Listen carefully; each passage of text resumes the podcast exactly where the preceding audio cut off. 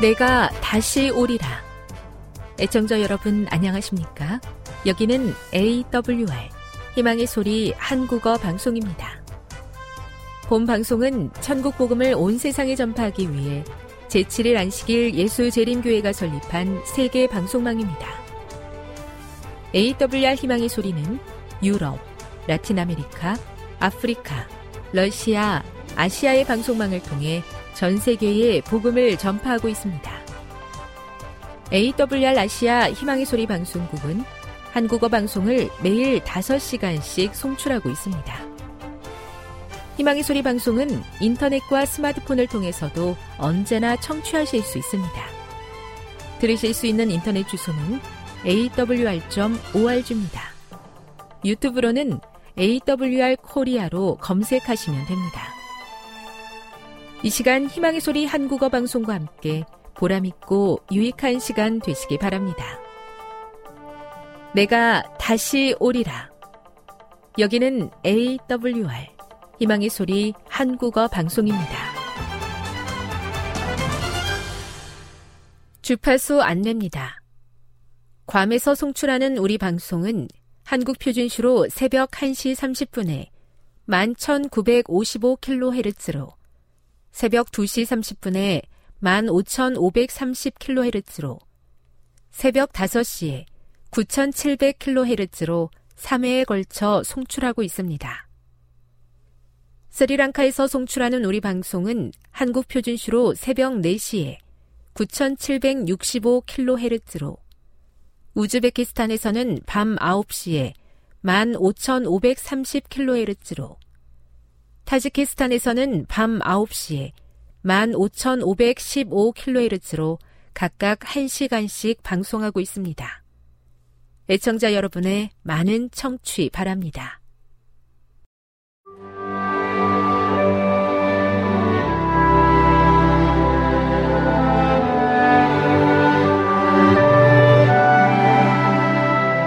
읽어주는 교과 넷째 날 7월 5일 수요일 그분의 영광을 찬양하는 삶. 모든 것을 자신의 뜻하신 계획대로 이루시는 분의 목적에 따라 우리가 예정되어 또한 그분 안에서 상속 유업을 얻었으니 이것은 먼저 그리스도를 신뢰한 우리가 그분의 영광을 찬양하게 하려 함이라. 에베소서 1장 11에서 12절. 흠정역 에베소의 신자들은 그리스도인으로서 자신이 누구인지에 대한 분명한 의미를 잃어버리고 낙심한 것 같다. 바울은 앞서 단언한 것처럼 다시 한번 그리스도인으로서의 그들의 정체성을 확고히 하기를 원한다. 그리스도인들은 이런저런 신이나 우주의 기운에 의해 임의로 우연히 만들어진 존재가 아니다. 그들은 하나님의 심오하고 영원한 계획에 따라 그리스도를 통해 많은 축복을 누리는 그분의 자녀이다. 만물을 그리스도 안에서 통일시키려는 하나님의 더 넓은 계획, 즉, 그분의 목적, 계획, 뜻이 그들의 삶 속에서 이루어지고 있는 것이다. 그들은 하나님 앞에서 자신의 위치와 그분이 주시는 복의 성취에 대해 흔들리지 않는 확신을 가질 수 있다. 그들은 에베소서 1장 3에서 14절의 기별인 우리 주 예수 그리스도의 하나님 아버지께 찬송을 돌립니다를 삶으로 외쳐야 한다. 에베소서 1장 11, 14, 18절에서 기업이라는 개념이 어떻게 사용되고 있는지를 비교해 보라. 바울에게 이 개념이 왜 중요하다고 생각하는가?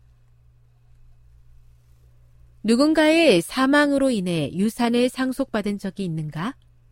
가족이나 친척이 귀중한 보물이나 상당한 액수의 돈을 남겼을 수도 있다. 바울은 그리스도인이 예수님의 죽음의 공로로 인해 하나님으로부터 상속을 받았으며 하나님의 기업이 되었다고 말한다. 구약에서 하나님의 백성은 때때로 하나님의 기업 또는 상속으로 여겨졌다. 하나님의 기업이거나 기업이 된다는 의미는 에베소서 1장 18절에서 분명하게 드러나며 에베소서 1장 11절에서도 그런 의미일 가능성이 높다. 그 안에서 기업이 되었다. 바울은 그리스도인 정체성의 핵심 요소로서 신자들이 하나님 보시기에 자신이 어떤 가치를 지니고 있는지 알기를 바란다. 그들은 하나님으로부터 유업을 받은 것만이 아니라 그 자신이 하나님의 유업인 것이다. 교훈입니다. 바울은 신자들이 자신의 정체성을 알기를 원한다. 그들은 하나님의 유업이며 유업을 받을 자로 그들을 통해 하나님의 목적, 계획, 뜻이 이루어진다. 묵상. 무언가를 얻기 위해 노력하는 것과 그것을 상속받는 것의 차이점은 무엇입니까? 적용. 예수님 안에서 받는 것을 상속의 개념을 통해 내 삶에 적용해 보십시오. 그대는 무엇을 받았습니까? 영감의 교훈입니다. 감사와 찬양이 적어서 슬퍼하시는 하나님. 하나님께서는 순종하는 그 자녀들이 당신의 축복을 주장하면서 찬양과 감사로 그 앞에 나오기를 원하신다. 하나님은 생명과 능력의 원천이시다. 그는 당신의 계명을 지키는 백성들을 위해서 광야를 변하여 열매가 가득한 옥토가 되게 하실 수도 있으시다. 이것이 그 이름의 영광이 되기 때문이다. 그는 자기의 택하신 백성들을 위해서 그들의 심령이 감사로 벅찰 만큼 일하셨는데도 찬양이 그처럼 적은 데 대하여 슬퍼하신다. 증언보감 3권 30 하나님께서 저희를 하나님의 유산으로 삼으시는 은혜를 인하여 감사합니다. 하나님의 아름다운 유산이 되어 찬송을 돌리기를 원합니다. 낙심하지 않게 도와주시고 하나님의 계획을 보도록 믿음을 더해 주시옵소서.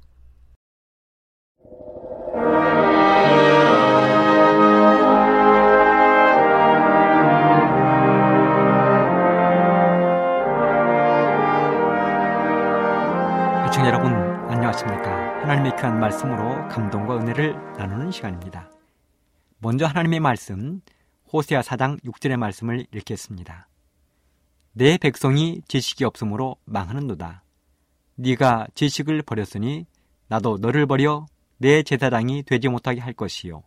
네가 네 하나님의 율법을 잊었으니 나도 너의 자녀들을 잊어버리리라. 저는 오늘 이 말씀을 중심으로 지식이 없으므로 망함 이런 제목의 말씀을 준비했습니다. 우리말에 아는 것이 힘이다 하는 말이 있습니다. 이 말은 아는 만큼 나오게 되어 있고 그것이 곧 그 사람의 힘이 된다는 것입니다. 그래서 많은 사람들은 알기 위해서 무던히도 노력을 합니다. 공부도 하고 연구도 합니다. 요즘 한국은 직장이나 학교 입학을 위해서 일명 스펙이라고 불리우는 여러 가지 자격을 갖추기 위해서 노력을 합니다. 영어 자격증을 비롯해서 각종 자격들이 난무합니다. 이렇게 하는 이유는 오직 하나입니다. 아는 만큼 자기 자신을 내세울 수 있기 때문에 그렇습니다. 하지만 이러한 세상에서의 지식은 어쩌면 자기 자신을 내세우고 더 나은 삶을 위해서 사용되는 것이 대부분입니다. 그래서 더 좋은 학교, 더 좋은 직장을 들어가기 위해서 사용되는 것이 이 세상의 지식이라고 할 수 있겠습니다. 그러다 보니 때로는 더 많은 지식을 가진 사람이 그렇지 못한 사람을 힘들게 하는 경우도 종종 있습니다. 겸손하지 못하고 지식을 다른 사람을 압제하고 누르는데 사용하므로 부작용을 일으키기도 합니다. 그런데 재미있게도 오늘 성경 호세아서에 기록된 말씀을 보면 내 백성이 지식을 가지라고 하나님이 강조하고 있습니다. 물론 여기서 말하는 지식은 세상 사람들이 말하는 지식과는 너무도 다른 지식입니다. 하나님이 말씀하신 이 지식은 하나님에 대한 지식이요. 자기 자신을 살리는 지식입니다. 하나님이 이 땅에 우리를 사랑하시는 사랑의 크기는 우리들의 상상을 초월하시는 사랑입니다. 그래서 하나님은 단 한 번이라도 사람을 제껴두고 일방적으로 일하신 적이 없습니다. 무슨 일이 일어나든지 반드시 사전에 하나하나 자세하게 알려주십니다. 이 방송을 들으시는 분 가운데 어린 자녀들에게 글이나 또 무엇을 가르쳐 보신 분들이 계실 것입니다. 아니면 어린이집, 유치원, 초등학교에서 선생님들이 가르치는 모습을 보신 적이 있을 것입니다. 저는 얼마 전에 러시아 하바로보스크라는 곳을 방문한 적이 있습니다. 저는 그곳에서 한 선교사께서 어린이들에게 우리 한글을 가르치는 모습을 본 적이 있습니다. 한글의 자음, 모음, 곧 기역, 니은, 디귿, 니을, 미음, 비읍, 아, 야, 어, 여, 오, 요. 아빠, 엄마, 누나, 동생, 집, 자동차, 아가 등 매우 쉬운 말로 시작해서 모든 것을 아주 자세하게 그리고 친절하게 하나하나 반복해서 가르치고 계셨습니다. 틀리면 다시 하는 것입니다. 잘못 읽으면 다시 하는 것입니다. 말 그대로 이해하고 알아들을 때까지 가르치고 또 가르치는 것입니다. 모든 초점은 배우는 어린이들이 이해하고 알아들을 때까지 그렇게 하는 것입니다. 저는 이 모습을 바라보면서 마치 하나님이 우리 사람들에게 하시는 것 같다는 생각을 했습니다. 하나님이 아담과 하와를 에덴 동산에 두시고 어떻게 하셨는가를 생각해 보시기 바랍니다. 아담과 하와가 창조되어 눈을 떴을 때 모습을 상상해 보십시오. 그들의 눈앞에 신세계가 열려 있었습니다. 아름다운 에덴 동산과 각종 나무들, 짐승들. 말 그대로 처음 보는 신세계였습니다. 그래서 하나님은 그들에게 하나하나 아주 자세하게 그리고 친절하고 사랑스럽게 에덴 동산의 모든 것들을 알려주셨습니다. 먼저는 아담을 통해서 살아있는 모든 짐승들의 이름을 지어보도록 기회를 주셨습니다. 그래서 짐승 하나하나를 아담 앞으로 지나가게 하셨습니다. 그리고 그때 아담이 부른 짐승들의 이름이 오늘 우리가 부르는 짐승들의 이름이 되었습니다. 코끼리, 사자, 호랑이. 어쩌면 식물들, 과일 나무들의 이름도 아담이 지었는지 모르겠습니다. 그리고 하나님은 아담과 하와가 에덴 동산에서 어떻게 생활해야 할지도 하나하나 자세하게 알려주셨습니다. 무엇을 먹어야 할지, 먹으면 안 되는지를 마치 부모가 자녀에게 가르치듯 하나님이 그렇게 가르쳤습니다. 그리고 이 모든 가르침은 아담과 하와에게 하나의 지식이 되었습니다. 하나님이 가르치신 모든 것들은 그들이 에덴 동산에서 어떻게 살아야 하는지에 대한 커다란 지식이 된 것입니다. 그리고 아담과 하와는 그렇게 배운 대로만 하면 행복하게 영원히 살 것이었습니다. 또한 하나님은 노아의 홍수 때에도 노아에게 모든 것을 매우 친절하게 알려주셨습니다. 당시 이 땅에는 비라는 것이 내린 적이 없습니다. 그래서 사람들은 비가 무엇인지도 몰랐던 것입니다. 물론 하나님으로부터 직접 이야기를 들은 노아 역시 비가 무엇인지도 모르고 있었습니다. 그런 노아에게 하나님은 친절하게 하나하나 가르치기 시작하신 것입니다. 그래서 노아는 비로소 비라는 것이 무엇인지를 깨달아 알았을 것입니다. 왜냐하면 당시에는 하나님께서 이슬로 이 땅의 모든 것을 적시고 자라게 하셨기 때문입니다. 그리고 하나님은 왜 이 땅을 물로 멸망시키려고 하시는지도 가르치셨습니다. 이유는 간단합니다. 사람들의 죄악이 차고 넘쳐서 하늘에 하나님에게까지 들렸기 때문입니다. 여러분, 하나님은 노화에게 그들이 홍수를 피해서 살아남을 방주, 곧 방법에 대해서도 한치 오차도 없이 모두 자세하게 가르쳐 주셨습니다. 방주는 3층으로 만들 것이며 어떤 나무로 무엇을 칠해 살 것인지도 가르치셨습니다. 한마디로 하나님이 준비하신 설계도를 노아에게 자세히 가르쳐 주신 것입니다. 그뿐이 아닙니다. 방주가 완성되고 짐승들을 태울 때에도 어디에 무엇을 태워야 할지도 자세히 가르쳐 주셨을 것입니다. 태울 짐승들은 암수 두 쌍씩을 태우되 정결한 짐승은 일곱 쌍씩 태우도록 지도하셨습니다. 마치 아버지가 어린 자녀에게 하나하나 가르치듯 그렇게 가르치신 것입니다. 이렇게 하나님의 가르침을 통해서 지식을 얻은 노아는 그대로 실천했습니다. 그리고 결과는 온 가족을 권하는 놀라운 열매를 맺은 것입니다. 그것뿐입니까? 하나님의 놀라운 가르침의 결정체는 바로 성소를 지을 때 나타났습니다. 하나님은 성소의 모든 기구를 무엇으로 어떻게 만들 것인지를 너무도 자세하게 가르치셨습니다. 성소를 들고 있는 기둥으로부터 시작해서 가장 중요한 법궤를 담는 기구까지 하나님은 정성스럽게 모세에게 가르치셨습니다. 그렇게 해서 성소가 완성되고 하나님은 마침내 그 성소에 임재하셨습니다. 예수님이 이 땅에 오셔서 가장 많이 하신 일이 무엇입니까? 그렇습니다. 가르치시는 일이었습니다. 물론 병자를 치유하시는 일도 많이 하셨지만 예수님은 가르치는 일에 많은 시간을 보내셨습니다.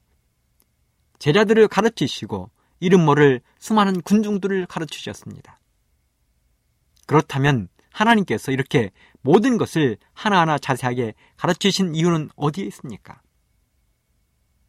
사랑하는 백성들에게 지식을 가르쳐 주신 것입니다. 왜 지식을 쌓아야 하는 것입니까? 첫째는 내 백성이 지식이 없으면 망하기 때문에 그렇습니다. 지식이 없으면 망하는 것입니다. 호세아는 사장 6절에 기록했습니다. 내 백성이 지식이 없으므로 망하는도다. 네가 지식을 버렸으니 나도 너를 버려 내 제사장이 되지 못하게 할 것이요. 네가 네 하나님의 율법을 잊었으니 나도 너의 자녀들을 잊어버리리라. 이스라엘 백성들에 대한 하나님의 은총에는 항상 순종이라는 조건이 따랐습니다. 이스라엘 백성들을 하나님께서 자신의 백성으로 선택하실 때 신의 산에서의 언약이 있었습니다. 하나님께서 모든 나라 중에서 선택된 하나님의 소유로 인정하시기 전에 약속을 한 것입니다. 그리고 그 약속에는 순종이라는 조건이 붙어 있었습니다. 순종. 하나님께서 모세를 통하여 순종이라는 조건을 이야기했을 때 출애굽기 19장 5절과 8절에 보면 백성들이 대답합니다. 여호와의 명하신 대로 우리가 행하겠나이다.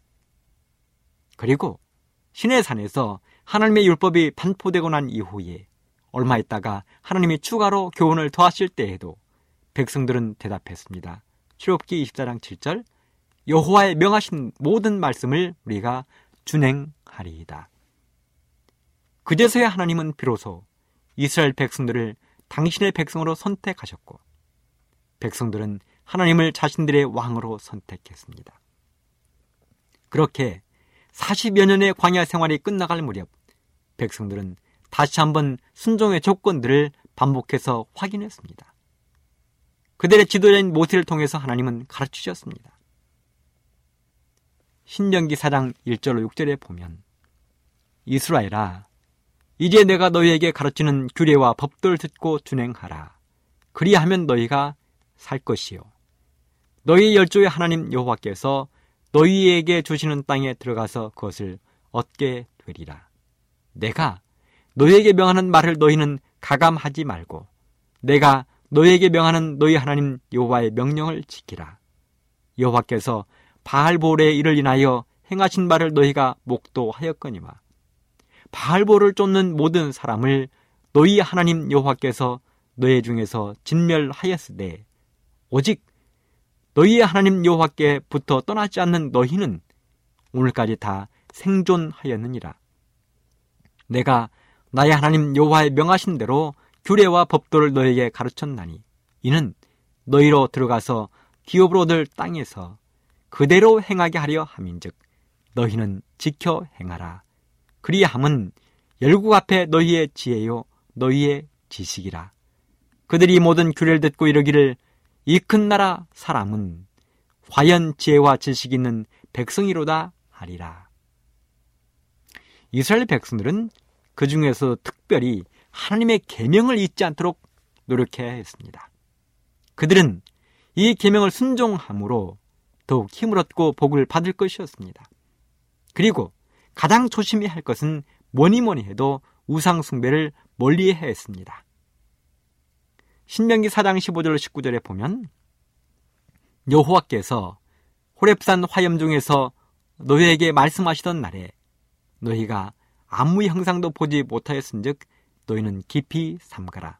두렵건대 스스로 부패하여 자기를 위하여 아무 형상대로든지 우상을 새겨 만들되 남자의 형상이라든지 여자의 형상이라든지 땅 위에 있는 아무 짐승의 형상이라든지 하늘에 나는 아무 새의 형상이라든지 땅 위에 기는 아무 곤충의 형상이라든지 땅 아래 물속에 있는 아무 어족의 형상이라든지 만들까 하노라.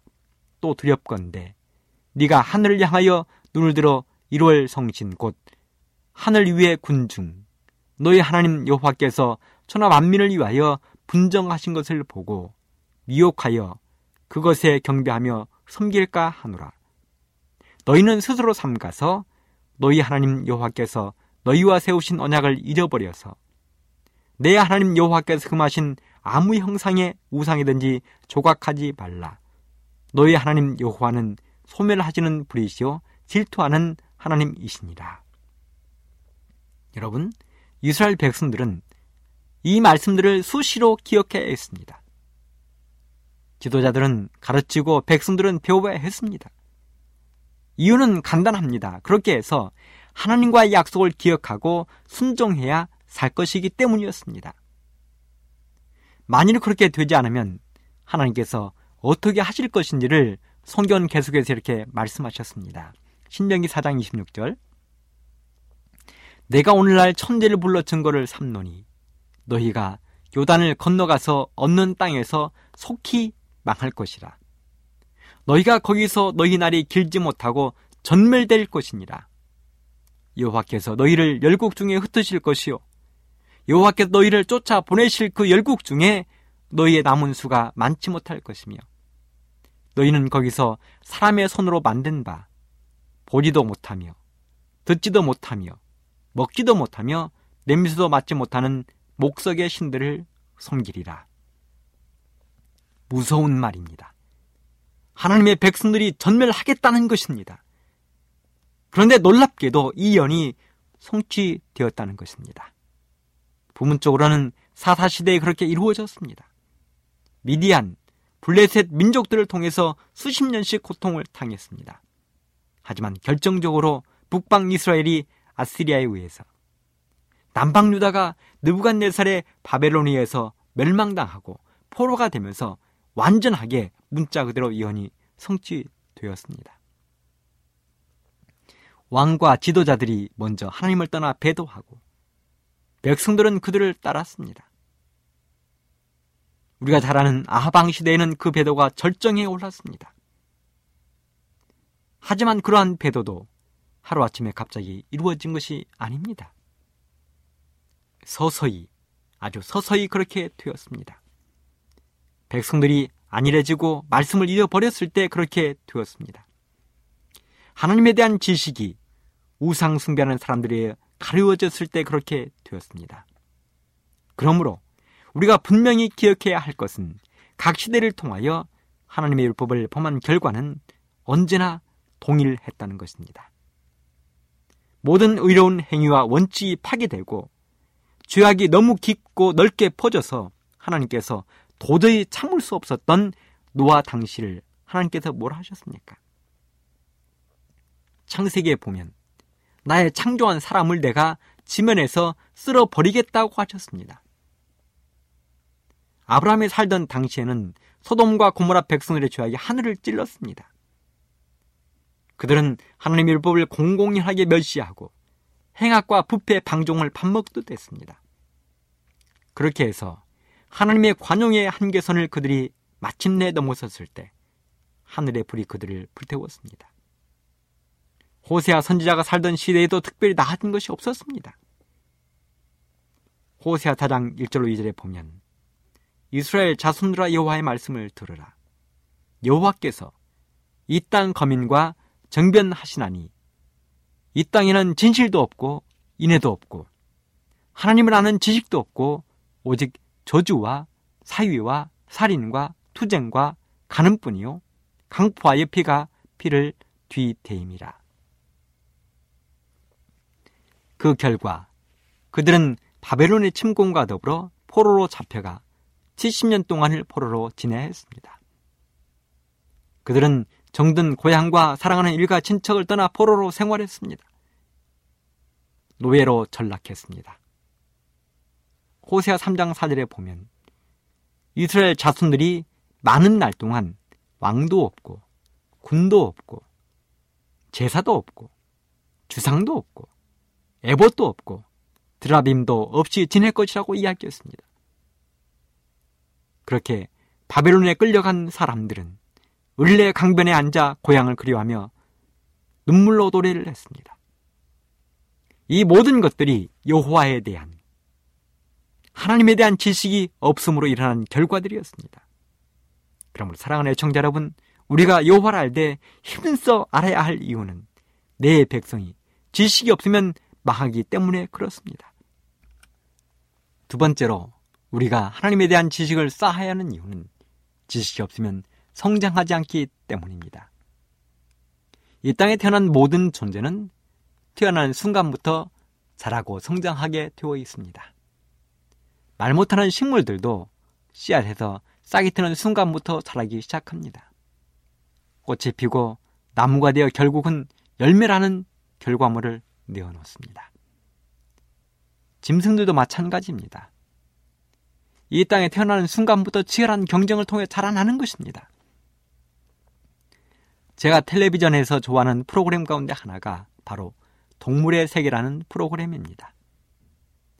이 프로그램에서는 동물들이 살아가는 세계를 매우 적나라하게 보여줍니다. 태어나는 과정부터 시작해서 어른이 되기까지의 과정이 얼마나 흥미진진하게 흐르는지 모릅니다. 동물의 왕인 사자도 어릴 때는 수많은 죽음의 고비를 넘긴다는 사실을 저는 알았습니다. 같은 형제들 사이에서도 싸워 이겨야 하고 배고픔과 더위에서도 살아남아야 하는 것입니다. 때로는 하이나와 표범 같은 짐승들이 사자 새끼의 목숨을 노리기도 합니다. 그런데 이 모든 과정을 끝내 통과하고 어른으로 성장한 사자에게는 더 이상 적수가 없습니다. 이제는 드디어 밀림의 왕자로 가장 높은 곳에서 천하를 호령하는 것입니다. 감히 사자 앞에 하얀 일을 드러내고 덤빌 존재는 이 땅에 없습니다. 앞길이 탄탄대로입니다. 하늘의 독수리는 어떻습니까? 독수리 역시 비슷한 과정을 거쳐 하늘의 왕자로 태어나는 것입니다. 이렇게 이 땅의 모든 짐승들도 태어나는 순간부터 자라게 되어 있습니다. 성장한다는 것입니다. 그렇다면 이 땅에 만물의 영장인 사람이야말로 더 말해서 무엇이 필요하겠습니까? 특별히 하나님을 사랑하고 믿는 믿음의 사람들에게 있어서 성장은 매우도 중요한 것입니다. 성장하는 방법은 여러 가지가 있습니다. 옥토에 떨어지는 것입니다. 마태복음 13장에 보면 옥토에 떨어진 씨앗은 100배, 60배, 30배의 결실을 맺는다고 했습니다. 또 다른 방법은 줄기에 반드시 붙어 있는 것입니다. 예수님이 말씀하신 포도나무의 비유에 보면 가지는 반드시 줄기에 붙어 있어야 한다고 했습니다. 그러므로 우리는 어떠한 경우에라도 포도나무 되시는 예수님에게 꼭 붙어 있어야 하는 것입니다. 또한 끊임없이 양분을 공급받는 것입니다. 여러분 이 양분이 얼마나 중요한지 아십니까? 제가 일하고 있는 사무실 옆에는 커다란 호두나무가 한 그루 서 있습니다. 이 호두나무는 나이가 수십 년에 이른 것 같습니다. 그래서 얼마나 열매가 많이 열리는지. 매년 가을이면 같이 근무하는 우리 동료들이 점심 시간마다 호두를 따먹는 재미에 푹 빠져 있습니다. 그런데 언제부터인가 이 호두나무의 호두알이 조금씩 조금씩 작아지기 시작하는 것입니다. 열매도 차츰차츰 덜 열리기 시작하는 것입니다. 그런데요, 올해는 호두 열매가 눈에 띄게 커지고 숫자도 굉장히 많이 달렸습니다. 이유는 간단했습니다. 작년부터 우리들의 근무처를 관리하신 분께서 걸음을 두기 시작했습니다. 이곳 저곳에서 풀들을 베어다가 호두나무 아래에 걸음을 흡족하게 주셨습니다. 그리고 시간이 지나면서 풀이 썩어 걸음이 되고 그 걸음 양분을 빨아들인 호두나무가 드디어 올해는 많은 튼실한 열매를 맺은 것입니다. 그동안 우리들은 매년 호두나무의 열매를 따먹기만 했지 아무도 걸음을 주지 않았습니다. 그런데 호두나무에 대해서 잘 아시는 관리자가 드디어 걸음을 주자 호두나무는 실력을 발휘하기 시작했습니다. 우리 신앙인들도 마찬가지입니다. 우리의 신앙에도 걸음과 같은 양분이 반드시 주어져야 성장하는 것입니다. 그 양분을 공급하는 것은 당연히 하나님의 말씀을 끊임없이 연구하고 읽는 것입니다. 말씀을 읽고 묵상하고 기도하는 것입니다. 모르는 것이 있으면 믿음의 선배를 통해서 알아보는 것입니다. 그렇게 해서 말씀으로 충만해지면 어떠한 어려움이 몰려와도 당당히 그 어려움에 맞서게 되는 것입니다. 어떻게 해서 요셉이 그 어려운 애굽에서의 생활을 버티고 견뎌낼 수 있었을까요? 그것은 바로 어릴 때부터 아버지 야곱의 무릎에서 듣고 배운 하나님의 말씀의 능력으로 그렇게 한 것입니다. 그러므로 사랑하는 애청자 여러분, 하나님의 말씀으로 여러분의 신앙을 풍요롭게 하시게 되기를 간절히 바랍니다. 말씀의 넉넉한 양분으로 튼실하고 많은 열매를 맺게 되기를 간절히 바랍니다. 세 번째로 우리가 지식을 쌓아야 하는 이유는 길을 잃지 않기 위해서입니다. 여러분은 여행이나 다른 이유로 길을 잃어보신 적이 있습니까? 등산을 하거나 다른 이유로 산에 올랐다가 길을 잃고 당황해 보신 적이 있으십니까? 저는 한번 미국에서 자유여행을 해본 적이 있습니다. 말 그대로 우리들의 마음대로 자유롭게 여행을 하는 것입니다. 우리 스스로 자동차를 빌리고 우리 스스로 운전을 하며 여행을 하는 것입니다. 자유여행은 여러 가지로 묘미가 있었습니다. 우리 스스로 시간표를 짜고 가고 싶은 대로 가는 것입니다. 시간에 구애받지 않고 그저 발길 닿는 대로 갈 수도 있었습니다. 그런데요, 여러 가지 문제와 위험성도 같이 존재했습니다. 그 중에서도 가장 큰 문제와 두려움은 말이 잘 안 통하고 길을 잘 모른다는 것입니다. 툭하면 길을 잃기 일수였습니다. 그러다 보면 길에서 헤매는 경우가 허다했습니다. 여러 번 사고 위험에 처하고 여러 차례 경찰들에게 붙들려 고역을 치르기도 했습니다. 그렇게 어렵사리 여행을 마친 우리들이 이구동성으로 한 이야기가 있습니다. 결론입니다. 그것은 바로 다음에 이렇게 여행할 때는 반드시 공부를 많이 하고 와야 한다는 것이었습니다. 그 나라에 대해서 공부하고 언어를 공부하고 문화를 공부하고 길을 공부해 와야 한다는 것이었습니다. 그래서 저는 그 다음부터는 다른 나라를 갈 일이 발생하면 많은 공부를 합니다. 책을 사서 보고 인터넷으로 연구를 합니다. 타야 할 각종 비행기, 버스, 기차를 찾아봅니다. 이렇게 하면 여행이 전혀 두렵지 않고 행복한 여행이 되는 것입니다. 그렇습니다. 세상의 여행도 이렇게 공부하지 않으면 온갖 어려움에 봉착하는데 하물며 하늘을 향해 여행하는 우리 신앙인들이야말로 얼마나 많은 지식이 필요하겠습니까? 호세아 선지자가 오늘 우리에게 호소합니다. 내 백성이 지식이 없으면 망한다고. 그래서 오늘 우리가 하늘에 관한 지식을 쌓아야 될 이유가 분명해졌습니다. 그것은 망하지 않기 위해서입니다. 그것은 자라고 성장하기 위해서입니다. 그것은 하늘 가는 길을 잃어버리지 않기 위해서입니다.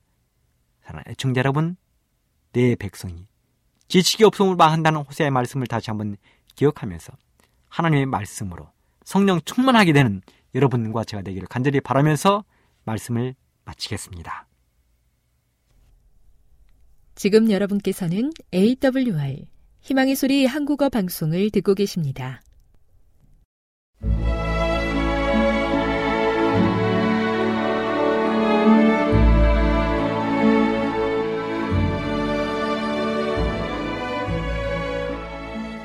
애청자 여러분 안녕하십니까? 명상의 오솔길의 유병숙입니다. 이 시간은 교회를 사랑하시고 돌보시는 하나님의 놀라운 능력의 말씀이 담긴 엘렌지 화이처 교회 증언 1권을 함께 명상해 보겠습니다. 목사의 아내 하나님께 대한 순종과 헌신은 잊어버린 바 되고 많은 사람은 받은 바 빚과 특권을 이용하고 빛의 자녀로 걸어가도록 그들에게 지워진 거룩한 책임을 경시했다. 만일 휘장이 거쳐져서 모든 사람이 그들의 상황을 하늘이 어떻게 여기는지 볼 수 있을 것 같으면 그들은 각성할 것이고 각 사람은 내가 구원을 얻기 위하여 어떻게 할 것인가라고 각각 두려움을 안고 질문할 것이다. 하나님께 헌신하지 않는 목사의 아내는 남편에게 도움이 되지 못한다. 그가 십자가를 져야 할 필요를 강조하고 극기의 중요성을 역설할 때 그의 아내의 매일의 모보는 흔히 그의 설교와 반대되므로 설교의 힘을 소멸시켜버린다. 이와 같은 방법으로 그는 큰 방해가 되어 흔히 그의 남편을 그의 의무와 하나님에게서 떠나가게 한다.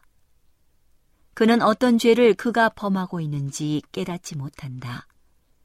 유용하게 되고자 애쓰고 영혼들을 사랑하는 진정한 마음으로 도움이 필요한 자를 도와주기 위하여 노력하는 대신에 그는 일에서 떠나 무익한 생활을 하고자 한다. 그는 그리스도의 사랑의 능력과 이타적이고 거룩한 원칙에 의하여 강권함을 받지 않는다. 그는 하나님의 뜻을 행하고 남편과 천사들과 하나님과 동력자가 되는 길을 택하지 않는다.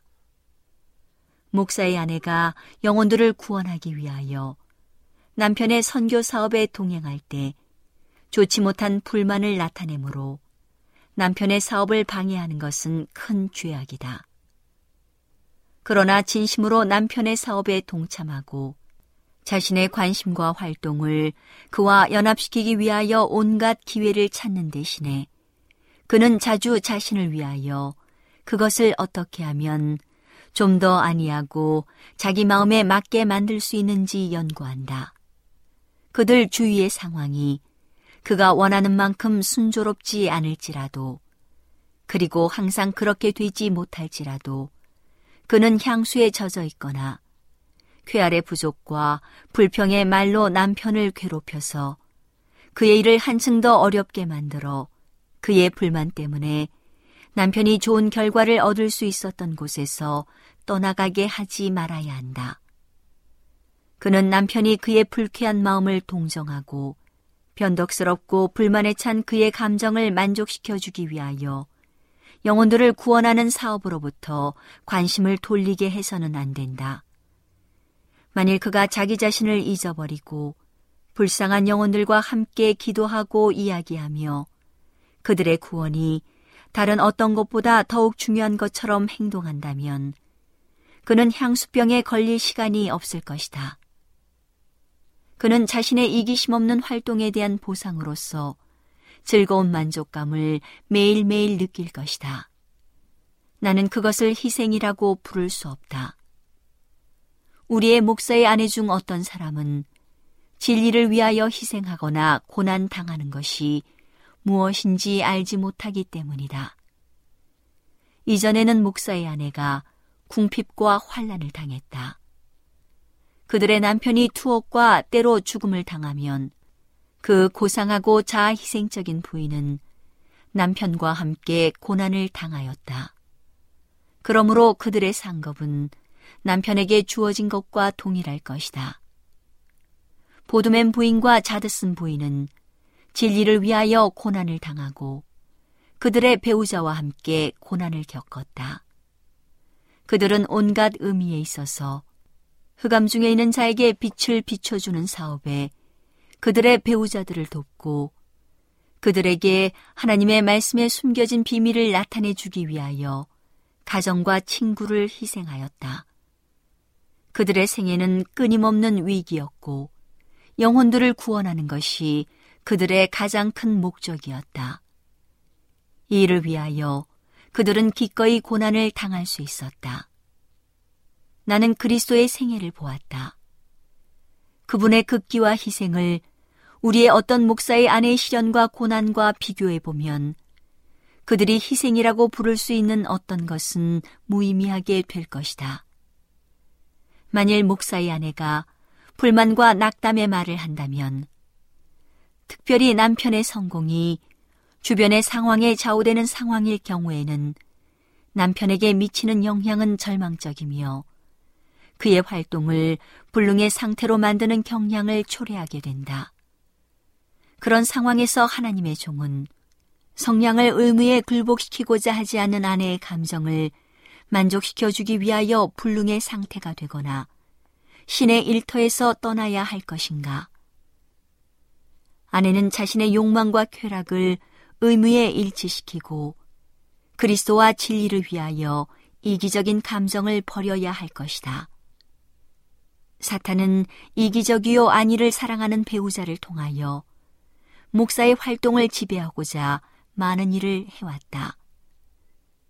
만일 목사의 부인이 남편의 출장에 동행한다면 그는 자기 자신의 특별한 쾌락을 위하여 방문하거나 대접을 받고자 하지 말고 남편과 함께 활동해야 한다. 그는 유익한 일을 하기 위하여 남편과 동일한 관심을 가져야 한다. 만일 가정을 돌보는 일이 장애가 되지 않는다면 그는 남편과 즐겨 동행하면서 영혼들을 구원하기 위한 남편의 활동을 도와야 한다. 오늘은 하나님의 놀라운 능력의 말씀이 담긴 엘렌지 화이처 교회 증언 1권을 함께 명상해 보았습니다. 명상의 오솔길이었습니다.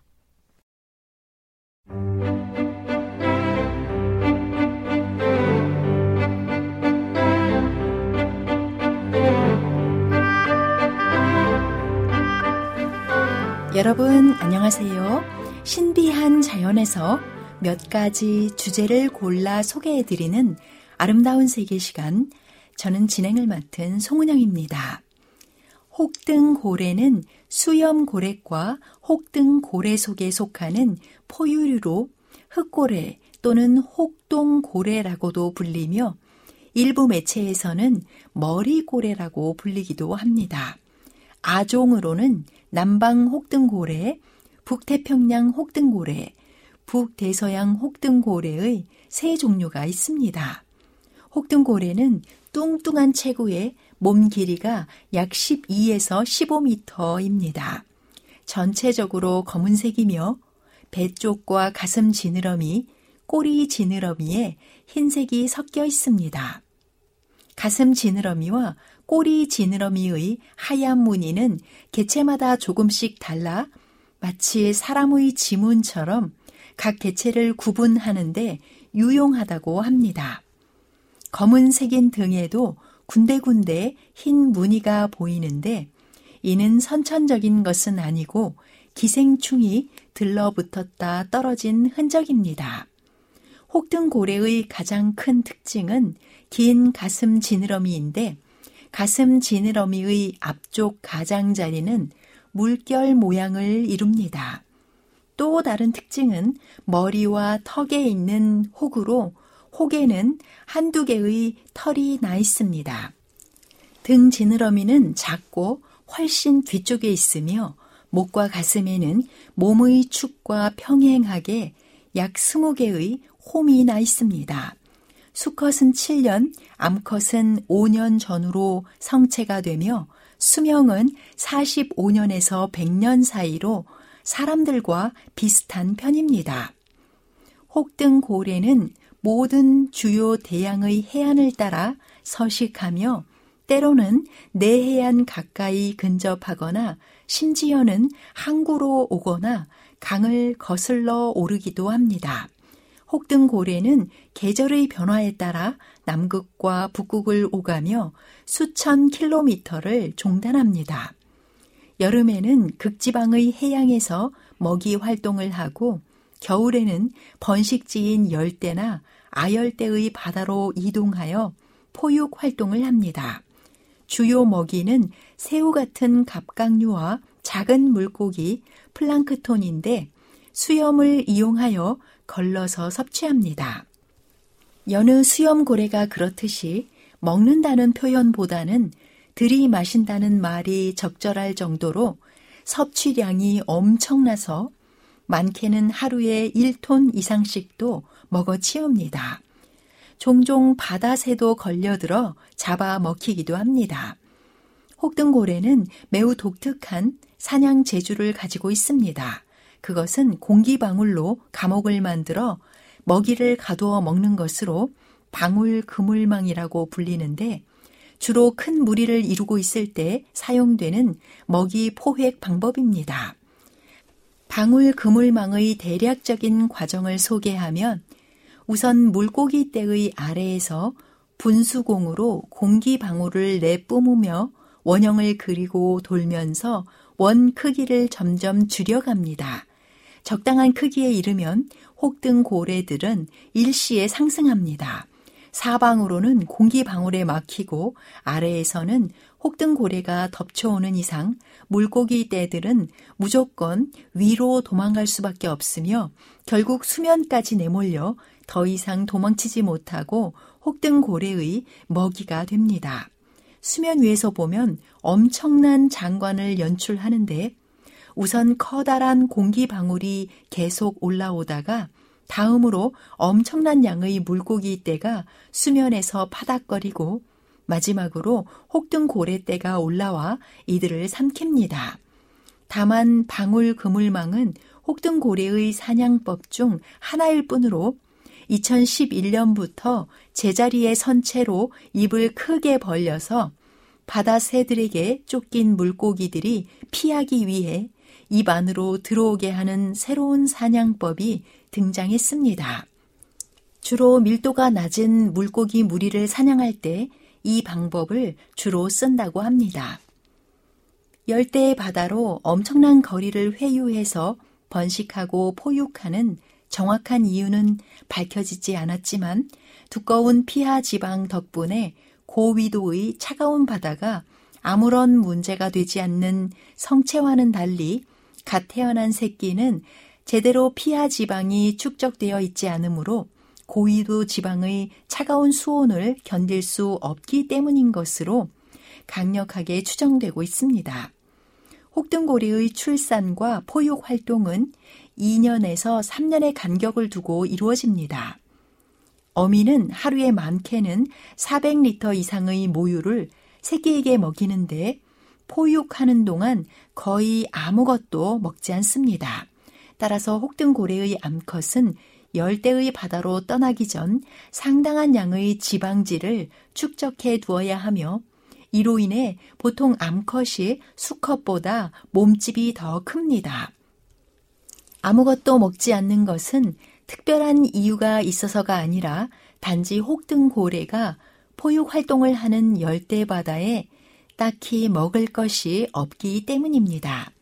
열대 해양은 높은 수온으로 기체의 용존량이 떨어지기 때문에 먹이 사슬의 가장 근저에 있는 플랑크톤이 번식하기 어렵습니다.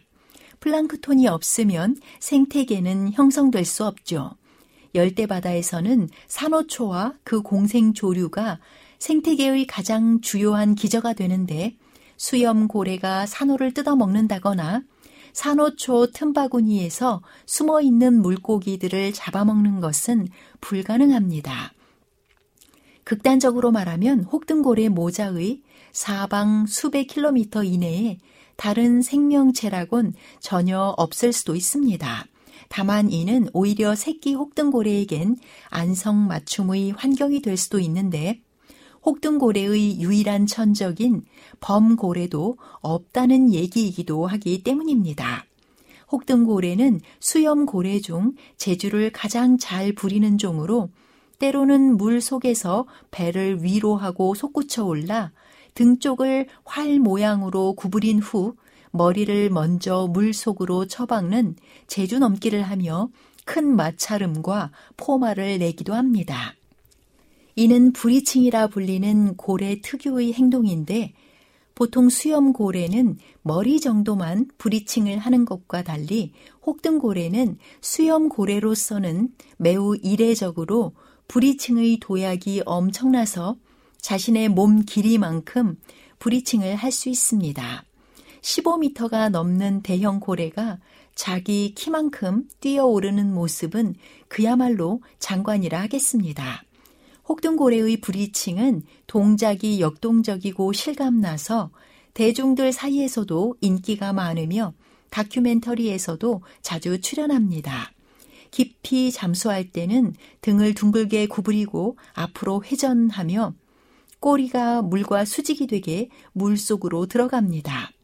혹등 고래는 모든 고래 가운데 가장 장난을 좋아하고 쾌활한 편이어서 다른 어떤 종보다 더 경쾌한 거품과 하얀 물보라를 일으킵니다. 개체의 수도 격감되어 지금은 멸종 위기에서 안전한 최소 관심종으로 분류되고 있는 혹등고래는 바다의 수호 천사로 불리며 그 별명처럼 대부분의 고래들과 같이 매우 온순하며 친절합니다. 혹등고래는 모든 고래 가운데 소리를 가장 잘 내는 고래로 아주 다양한 소리를 내고 그 소리들을 노래로 배열하는데 노래가 5분에서 35분간 계속되기도 합니다. 소리는 신음소리나 울음소리에서부터 윙윙거리는 소리나 코 고는 소리에 이르기까지 다양합니다. 이 소리는 서식 장소나 집단에 따라 다양하고 해가 바뀌면서 점진적이지만 분명한 변화를 보입니다. 시편 104편 33절에는 내가 평생토록 여호와께 노래하며 내가 살아있는 동안 내 하나님을 찬양하리로다 라고 기록합니다. 날마다 소리를 내는 혹등 고래를 기억하며 하나님께 찬양할 수 있게 되기를 바랍니다. 지금까지 아름다운 세계였습니다. 여러분, 안녕히 계십시오.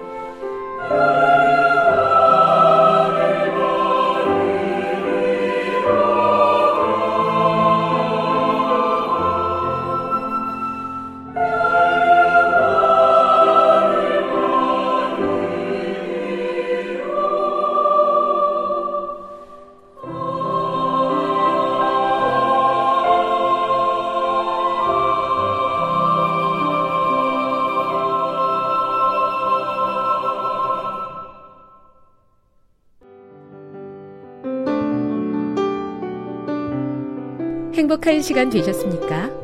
지금까지 여러분께서는 AWR 희망의 소리 한국어 방송을 청취하셨습니다. 방송을 청취하시고 문의를 원하시는 분은 우편번호 02461 대한민국 서울시 동대문구 이문로 1길 11 희망의 소리 방송부 앞으로 편지나 엽서를 보내주시거나 지역번호 02-3299-5296에서 8번으로 전화 주시기 바랍니다. 지금까지 함께 해주신 애청자 여러분들께 감사드립니다. 애청자 여러분, 다음 이 시간까지 하나님 안에서 늘 평안하십시오. 감사합니다. 내가 다시 오리라. 여기는 AWR 희망의 소리 한국어 방송입니다.